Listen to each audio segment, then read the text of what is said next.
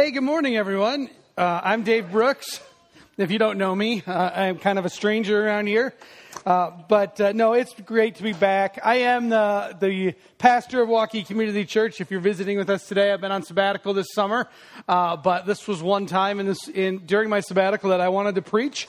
So I put myself on the schedule, and here I am. You got me. So uh, I want to encourage you today, grab your Bible. We're going to be in the book of Proverbs. We're looking at this Proverbs topically, so we'll be all over.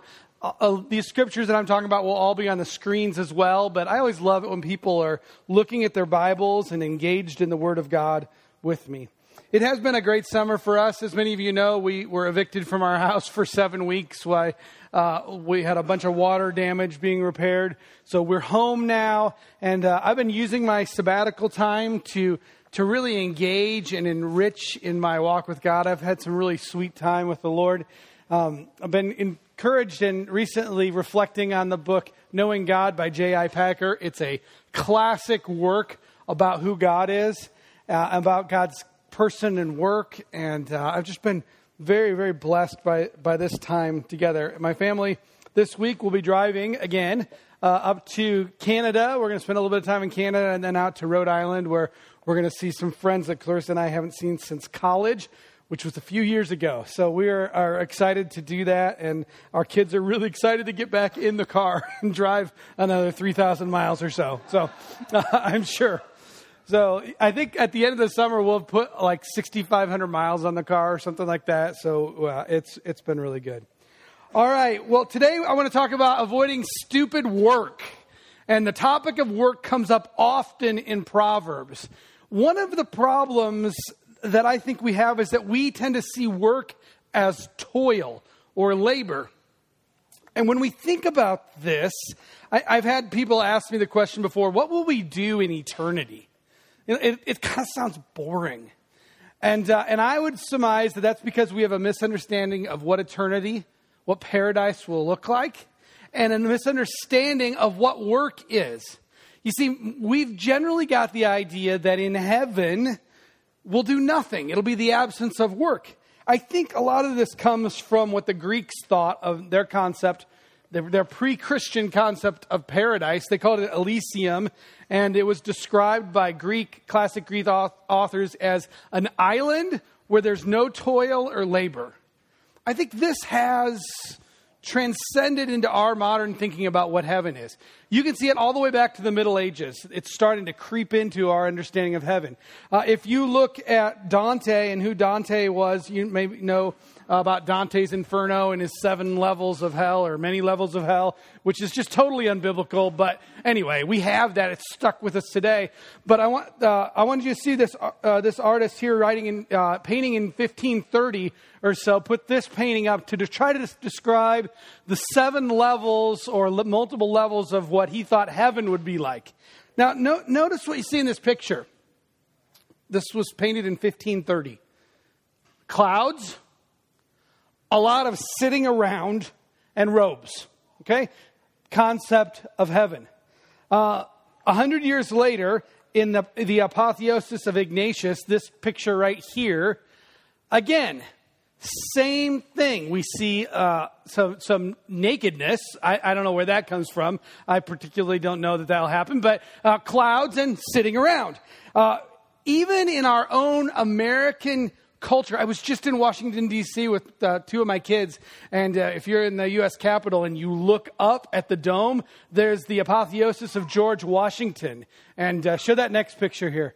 And that, that is on the Capitol of the U.S. Dome. The, the little picture on the right is a zoom in. And again, you can see George Washington portrayed as a Greek god, ascended to his divinity on high. And what's he doing on high? Sitting around on the clouds.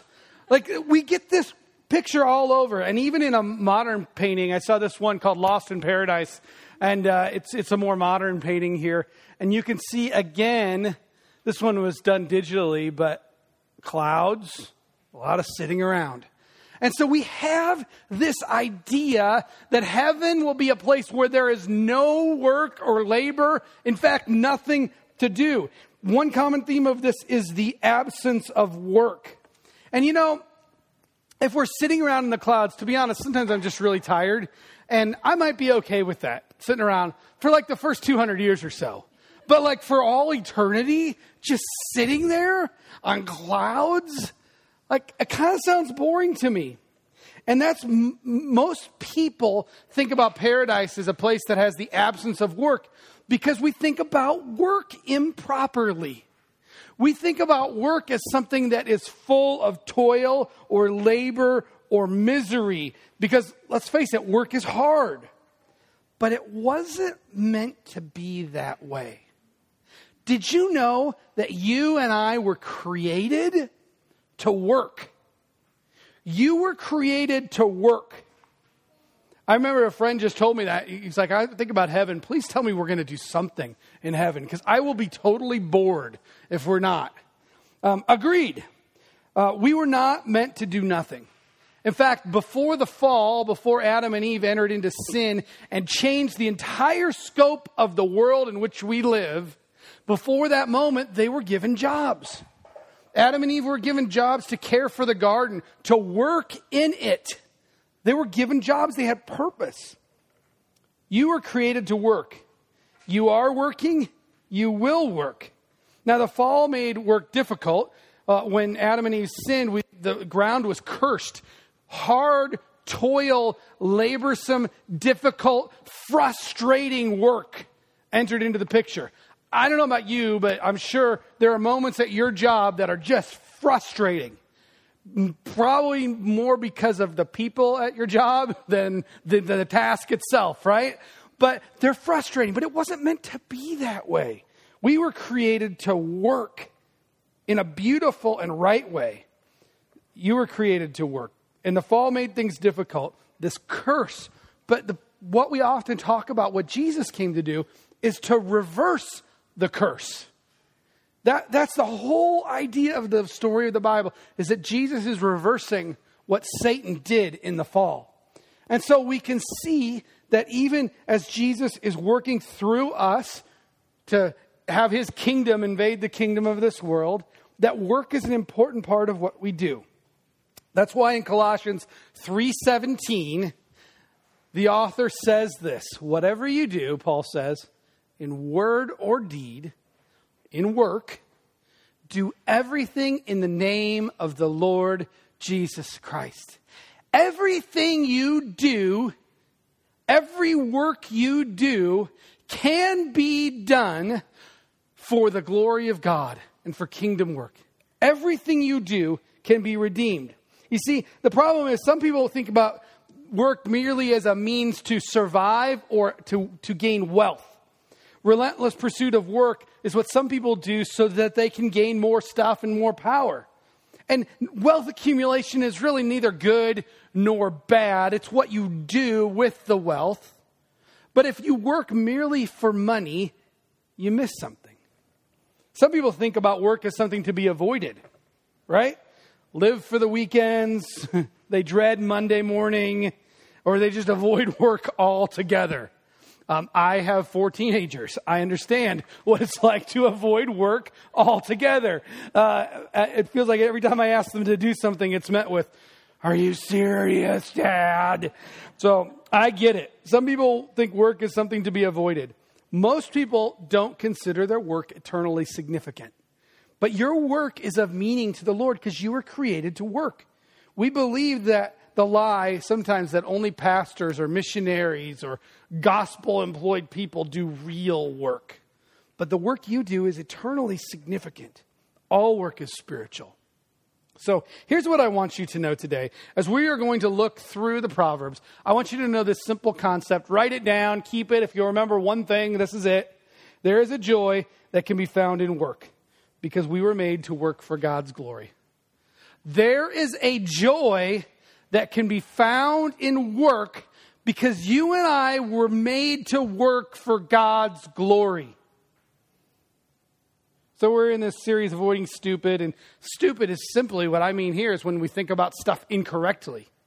When we think about work incorrectly, we engage in stupid work. And the writer of Proverbs is going to help us think correctly about we, how we should work. So let, let's see together as we look through Proverbs and pick out all the Proverbs that talk about work, we're not going to pick them all out, but we're going to pick some of them out today. Let's look at that. Now, I want to remind you before we jump in about the Proverbs. I know that several of our guest speakers have touched on this, but I want to remind you of this because it's important how we think about the Proverbs. The Proverbs are wisdom sayings, the Proverbs are not promises. They are a a snippet to describe how life usually works. So when you look at Proverbs, Kenneth Burke said this. I'll, throw the quote up on the board. It's good. Proverbs are a shorthand for situations in life that recur often enough that people feel the need to have a name for them. Like, I, I, I love that description of the Proverbs. Like, we, we should put a name to that. That's what the Proverbs are. So we treat Proverbs as not as promises, but as shorthand for, to describe the way life works. This is important when we come to what I think is probably the most famous Proverbs, Proverb 22 6. Train up a child in the way he will go, and when he is old, he will not depart from it. Right?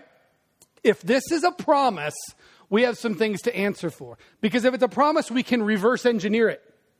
We can say, and which we're tempted to do, oh, there's a wayward child. Well, clearly, that parent did not train up the child in the way they will go. They should go, right? So it's clearly the parent's fault. If this is a promise, you can reverse engineer it, and that is not what it's meant to say. That is not how we're supposed to use the Proverbs. We're supposed to talk about Proverbs the way life normally works, not a promise. And this helps us gain wisdom into this. So, what I want to accomplish today is I want to talk about work as we engage with Proverbs that talk about the way life normally works. And I want to engage in this, and I want you to see that no matter what you do, you can do it for God's glory. You were created to work, to do kingdom work. And there is a joy that can be found in work because we were made to work for God's glory. All right, so we're going to avoid stupid work. How do we do it? We're going to do it two ways. We're going to work hard and we're going to work smart. I have seven points for you today. This is because I haven't been in the pulpit for like, you know, six weeks. So I got a lot of points to make up. So I got seven things that I want to talk about working hard or working smart. And uh, as we engage with this, um, I, I want you to understand, first of all, a few things about working hard. Um, this sounds miserable, but I don't mean like digging ditches hard, although that is hard and toilsome. Um, but what I'm talking about rather is being being steady and steadfast and diligent in our work. We're working hard. We're not being lazy. We're engaging. And so I want to talk a few ways about being hard. The first thing I want you to know is work hard, be motivated. Work hard, be motivated. You can see Proverbs 28 19. The one who works his land will have plenty of food, but whoever chases fantasies will have his fill of poverty. So the writer is saying here do what needs to be done, then pursue leisure. First of all, we work hard. We're motivated to work hard. Second of all, we pursue leisure. Now, the problem is, is even as Americans, we sometimes get this idea turned around. We pursue leisure first, or we work for leisure. Uh, it's interesting. We live in this culture fixated on leisure. Um, electronic leisure has inundated everything. It's inundated everything. We take these things to bed with us. Our faces glow as we fall asleep we wake up in the morning and we grab these things, and again, our faces are aglow with electronic buzzing as we engage with these things. They're everywhere. And really, Facebook, Instagram, Snapchat, Twitter, all these social medias, the ones that I don't even know about, they're a way of leisure. We're engaging in leisure. Netflix, we're engaging in leisure. In fact, many of us work solely so that we can have leisure. Um, now you say, well, wait a minute. Americans are busier than we've ever been before. And, and that might be true. There is a busyness to us, but we're busy for leisure. Uh, listen to what researcher Laura Vanderkam found out. She did some uh, research on leisure time, and she found out that Americans have lots of leisure time. She says, our, our bountiless sleep isn't the only surprise. And so, in other words, she's talking about how uh, we maybe sleep more than everyone thinks we sleep. But the average American logs 5.26 hours a day of leisure activities TV, relaxing, socializing, etc. By contrast, the average American does work and work related activities just 3.46 hours a day on the average. You what? Wait, we, leisure activities, the average five hours a day, work, the average three hours a day. What is that about? Well, listen, she says, of course, the average stems partly from people enjoying their golden years, right, of retirement and, and people who are uh, not old enough to work. But even full time workers, let's, let's just engage with those of us who work full time, if you average it out, over seven days a week, four hours a week of leisure activities a day on the average, full time workers. Those who are employed and have kids younger than six, me, we score 3.44 hours of leisure, or just over 24 hours a week. Americans have a lot of leisure time. No matter how busy you think you are, sometimes instead of working first and then finding leisure, we get it all backwards. We let our motivation be leisure. Leisure is important. God rested on the seventh day, but leisure shouldn't drive us. Many of you live for whatever you're binge watching on Netflix. Okay, uh, let's just point the finger this way, all right? We, uh, we, we binge watch something. We, we live for whatever leisure activity we're engaged in. But leisure shouldn't drive us.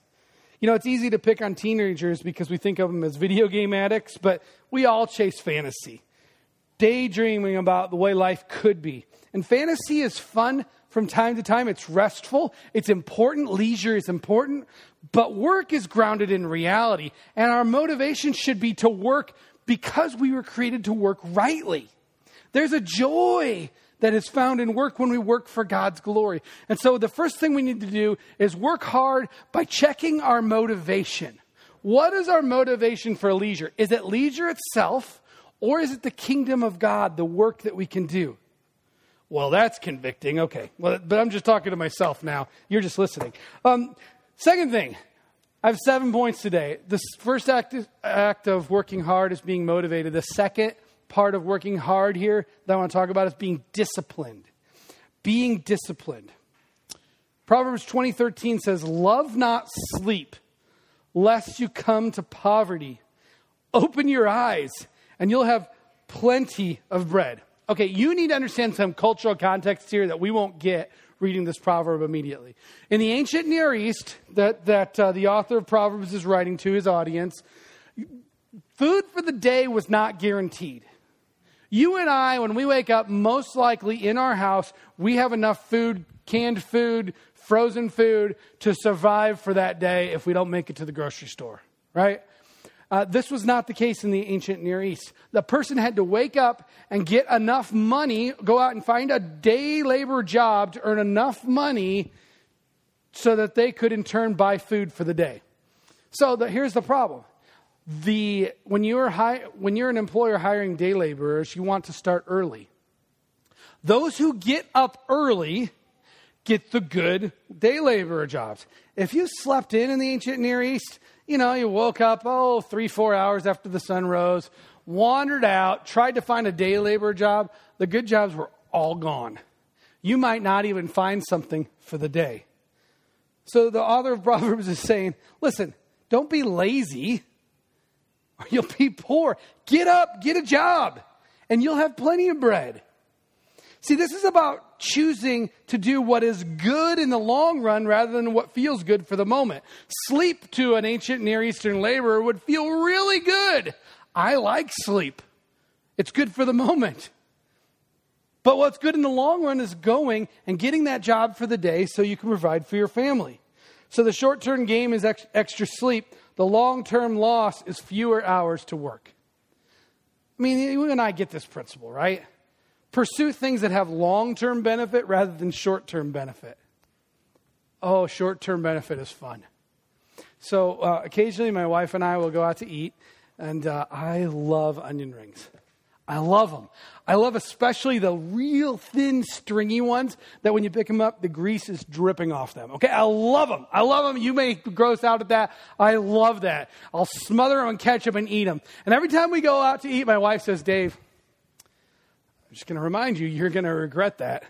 Stop talking to me. That's what I say, you know. Let me have my onion rings. And uh, short term game, they are delicious.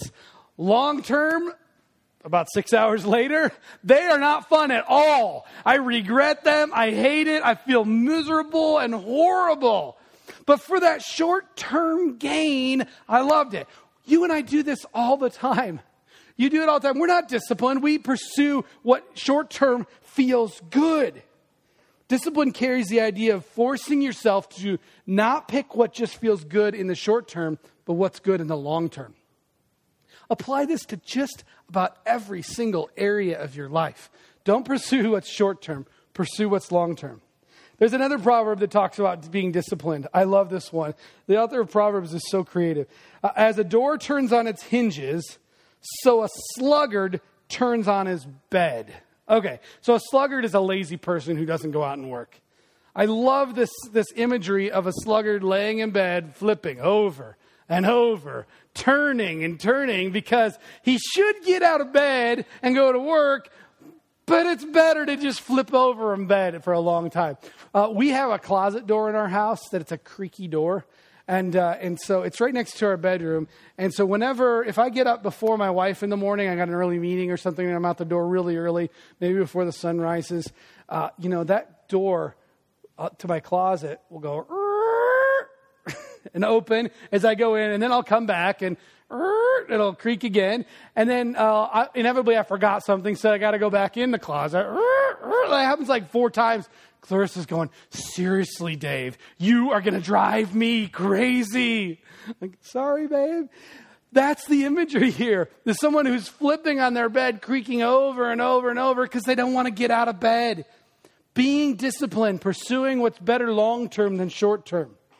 This, pro- this imagery is so great. It continues. You, you can just picture someone in this. Look at the next proverb about a sluggard here. This might be my favorite proverb in the entire Bible. A sluggard buries his hand in the dish. He is too lazy to bring it back to his mouth. All right, can you see? I love food, right? Can you see this guy sitting here at the table? He's got his food. He puts the dish in the, in, he puts the spoon in the dish, and he's going to lift it to his mouth, but he's like, oh, that's a lot of work. Yeah, I mean, that, like, that's this far. And I have to lift that all, all the way up to my mouth. It's not worth it. I'm not even going to do it. That's a sluggard. Now, of course, the, the Proverbs, uh, the author of Proverbs is using hyperbole here, but to describe someone who's just simply lazy, pursuing what's good short term and not long term. Being disciplined, my friends, is how we work because we pursue what is better long term than what is good for short term. And when we do this, we find a joy in work. Because again, we were made to work for God's glory. Third thing I want to tell you about. Not only should we work hard by being motivated and work hard by being disciplined, thirdly, we should work hard by being honest. Honest. A greedy man brings trouble to his family, but he who hates bribes will live. The idea of the Proverbs here is that someone who is greedy, pursuing only monetary gain, won't mind being dishonest and trimming corners.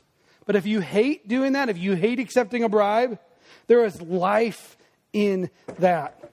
I was, uh, I was talking to someone recently uh, about the insurance industry, and he was talking to an insurance agent that was willing to lie to get money or business for his company. You and I have all run across salespeople like that.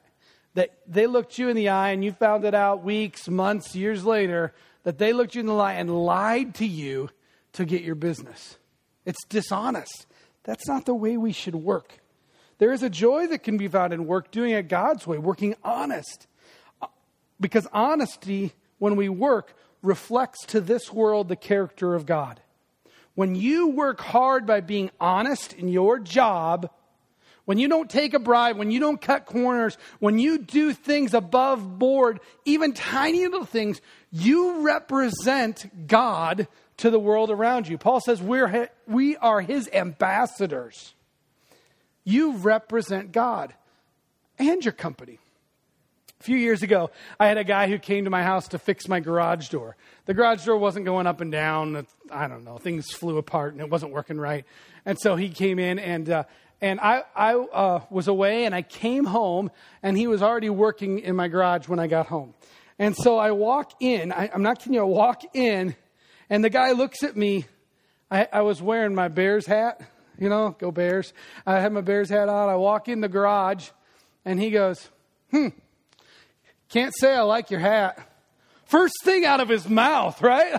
I'm like, okay, you must love the Packers or something crazy like that. Anyway, then he says, uh, uh, like about five minutes later, I, I, have a bunch of shelving in my garage to keep stuff, and he goes, can't say I like your shelving, okay? Uh, and then he says, can't say I like your garage door itself. It's really cheap. And then he goes, you know, he keeps saying this stuff to me, and that's all the words out of his mouth. And I just wanted to say, well, I can't say I like you very much.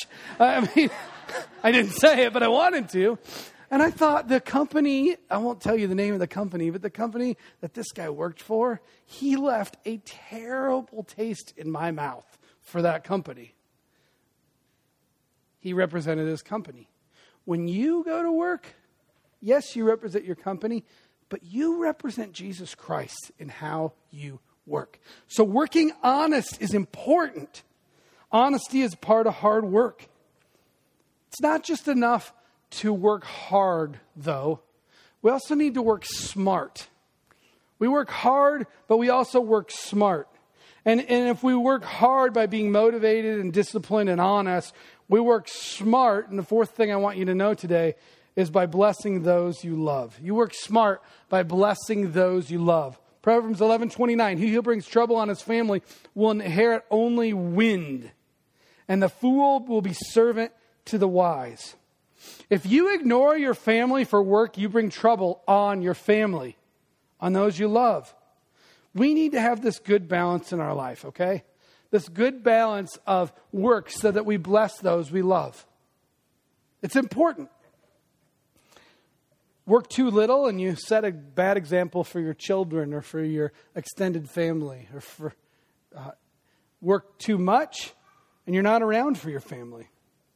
In the ancient Near East, the, the way a young man would learn his trade was by going to work with his father. When that boy was old enough to run around, he would go to work with his dad. He would start learning the trade as young as six, seven, eight years old, probably. He'd be in the shop learning the trade from his dad. That's how work happened. Every worker in, in Jewish culture was raised this way.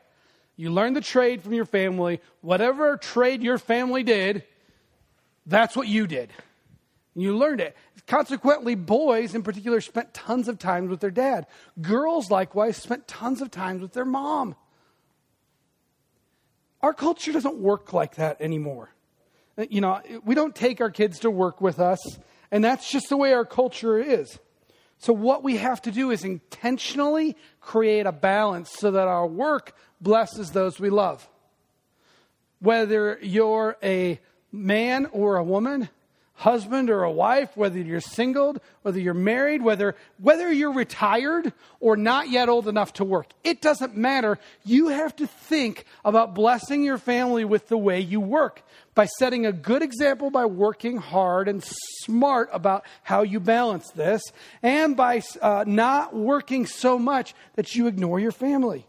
We keep our priorities by when we bless those we love. And that's leading into the fifth thing. The next way that we work smart is to keep proper priorities because there's a joy that is found in work. You and I were made to work for God's glory. So we work smart by blessing those we love. We work smart by keeping our priorities. Don't wear yourself out to get rich, the text says. Stop giving your attention to it. As soon as your eyes fly to it, it disappears, for it makes wings for itself and flies like an eagle to the sky. Okay, the idea here is that work is about more than wealth. Adam and Eve, when they were given a job to do, their wealth had nothing to do with it. Uh, we see God working hard at creation, but there's this balance because on the seventh day he rested. Keep, we keep our priorities straight when we remember that work just isn't about money. And this is how we work smart. When we pursue only money, we get our priorities out of whack. And the, pro, the writer of the proverb says it's fleeting. Like that dream of pursuing money will make wings for itself and, and fly away. In other words, you want to pursue only money, guess what? You will never have enough. The goal of pursuing money is that one day I will have enough money to be completely independent and worry free. If you talk to the wealthiest people in our country, you will find that they are not living worry free. In fact, they have more worry and weight and concern than you and I could ever imagine. The dream of having enough so you don't have to worry is fleeting. That dream will sprout wings and fly away. Occasionally, um, some, something about my vision, occasionally I'll get like a, a little, what looks like a, a little, little curve in my vision, like a, a little, almost like a little fiber of some sort in my vision. And it's never straight in the middle, it's always off to the side. And so I always am amazed by this. It doesn't last long, but I'm always amazed. By, I always want to look at it. You, ever know, like it's off here in your peripheral vision, and, and I always want to look at it. And as, as soon as I move my eyes to look at it, it moves away.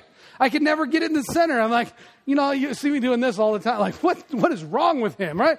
It's fleeting. As soon as I think I've got it and I can center on it, it goes away. The pursuit of wealth is like that. You will never have enough. You will never work enough hours or gain enough leverage to have enough money or power. You will always want more security. You will always want more savings. You will always want more stuff, and you will never attain what you're searching for.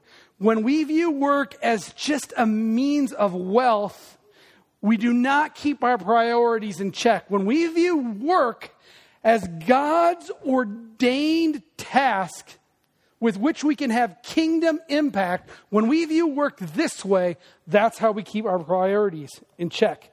Because there is a joy that can be found in work.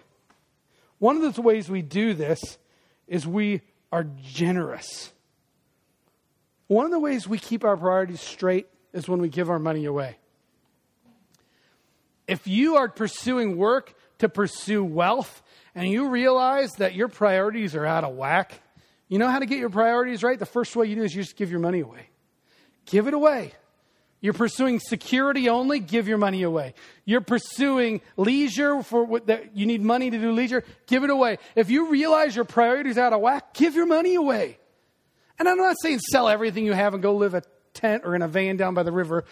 Thank you, Chris Farley. Uh, I, I'm not saying that. I'm just saying start being generous. When, when you write a check, when you hand someone money, when you get online and donate, when you give your money away, you, you release the grip that your mixed up priorities have on your life. That's how you work smart, by keeping your priorities in check. The, the sixth way I want to talk about uh, working hard and smart is by working smart and planning ahead.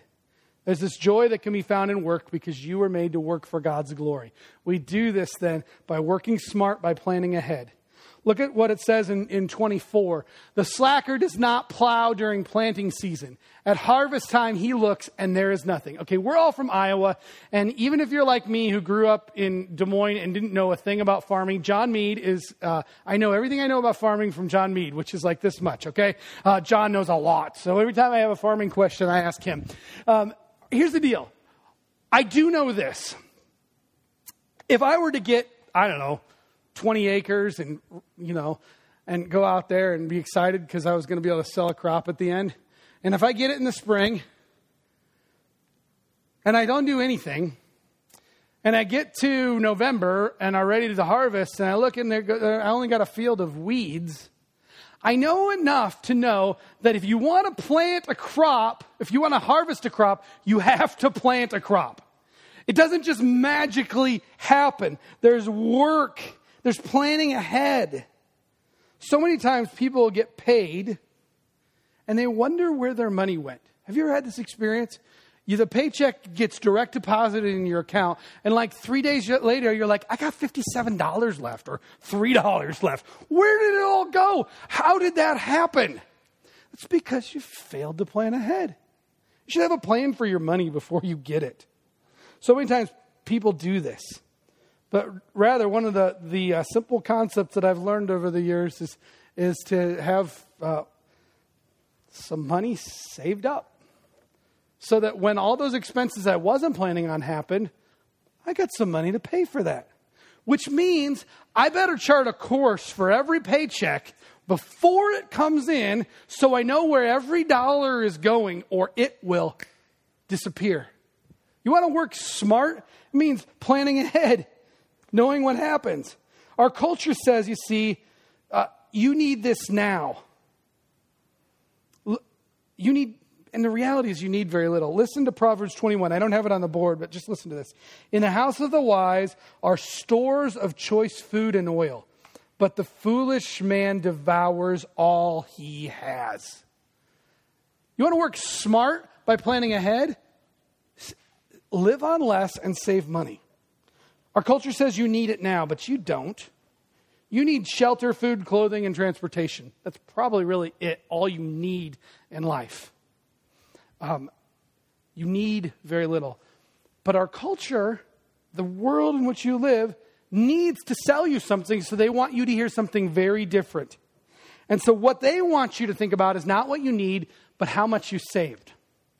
You ever go to the store and you buy something, and at the bottom of your receipt, if you look at this, most stores do this now, your total that you paid is in a very small font. And then below that are giant words that say, You saved $47.26. That's what's printed giantly because you can go home and you go, Look what I saved.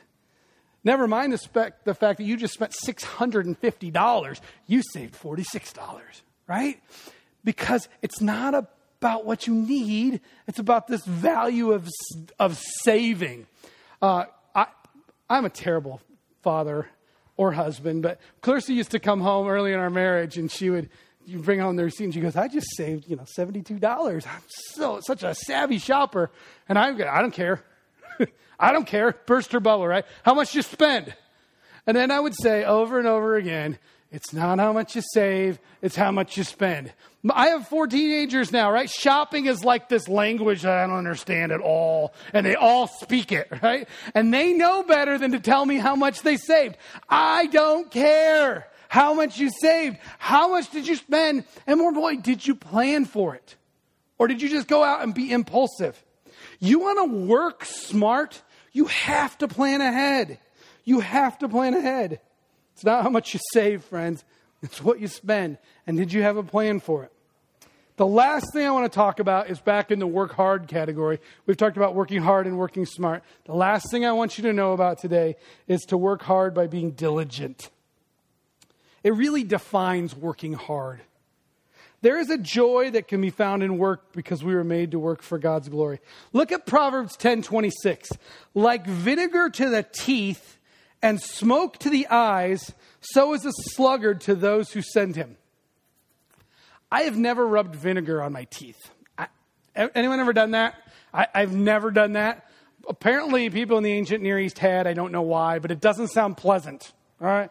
I have got smoke in my eyes, though, and I do know what that's like. In fact, we usually do a, a bonfire when it's not 97 degrees outside, and we have a fire pit at our house. I love it. And uh, inevitably, I feel like I choose the seat that the smoke goes to, right? I know you all experience this. In fact, my kids have this thing. I don't understand where this came from, but since they were little, the smoke gets in their eyes, and, and they say, What do you say? I hate bunnies? Oh, I, they, they're yelling, I hate bunnies, right? Is that it? I hate bunnies. Don't even ask me why they say that. But they say, I hate bunnies. They run around like, well, what's so bad about bunnies? You know, poor bunnies. Like, I get cats. If you're going to say, I hate cats, that makes sense to me. But bunnies, I don't get that. All right. Anyway, when you get that smoke in your eyes, it is not a great feeling. It's miserable, and you just want to run away from it. That is the point that the writer of Proverbs is making to us. If you send a sluggard to someone, that sluggard who is lazy is going to be like smoke in your eyes. I once had an employee who worked for me years ago. She would always ask me, Can I go home now? Can I go home now? I'm like working my tail off. There's so much work to be done. I can see where everywhere I turn my head, I can see work that needs to be done. And she wants to go home. No, you can't go home. Get to work. She was like smoking. Every time she asked me that, just burned my eyes. Like, no. Be diligent. Imagine that you're sitting as a boss and you're interviewing prospective employees. And this prospective employee looks at you and says, Okay, can you just tell me right now what's the absolute minimum I have to do to keep my job? You don't want to hire that person, right? It's like smoke in the eyes. You will regret it. Be diligent. Set your mind to something and do it well. Own your job, or you'll be smoke in the eyes of your boss or to the customer whom you're serving. Ultimately, you're doing work for God. So, work hard, work smart. Because what you're doing is not just for you what you're doing matters significantly for the kingdom of God. You were made to work. You were not meant for a paycheck. You were made to work for God's glory. And there's a joy in that. And when you work, you participate in the reversing of the curse. Did you know that? When you work smart and work hard, you participate in the reversing of the curse. The curse of sin was laborsome toil, toil, miserable, hard work. When you work hard and smart, you reverse this and are part of bringing in the kingdom of God here. My first major job I ever had, first job I ever had was shredding paper for my dad. Um, that, that was hilarious. I'd go at night and shove individual pieces of paper into a shredder. It's the kind of job you give a 14 year old, right? Uh, second job I had was working in a grocery store and uh, started by bagging and putting back when people drove up for their groceries, putting them in their car. And then I eventually made it up to checker. I think checking groceries was the worst job I have ever had. And here's why I like the feeling of accomplishing things. And so a person would come through my line and I would check them out and I would feel like I got something accomplished. And then there'd be another person in the line. So I'd check them out and get them off. And then there was another person. So I'd go faster, you know? I'm like, I'm like, I'm going to get through this job. And I'm throwing their eggs down and crushing their bread. But I got it done in like 37 seconds flat. And then there's another person there. I'm like, I can't believe, am I ever going to finish the job? And the answer is no, you are not, right? And, and that's sometimes what we feel like in this world is that the work we do, we're never going to get it done. And you might feel like you're not making any difference.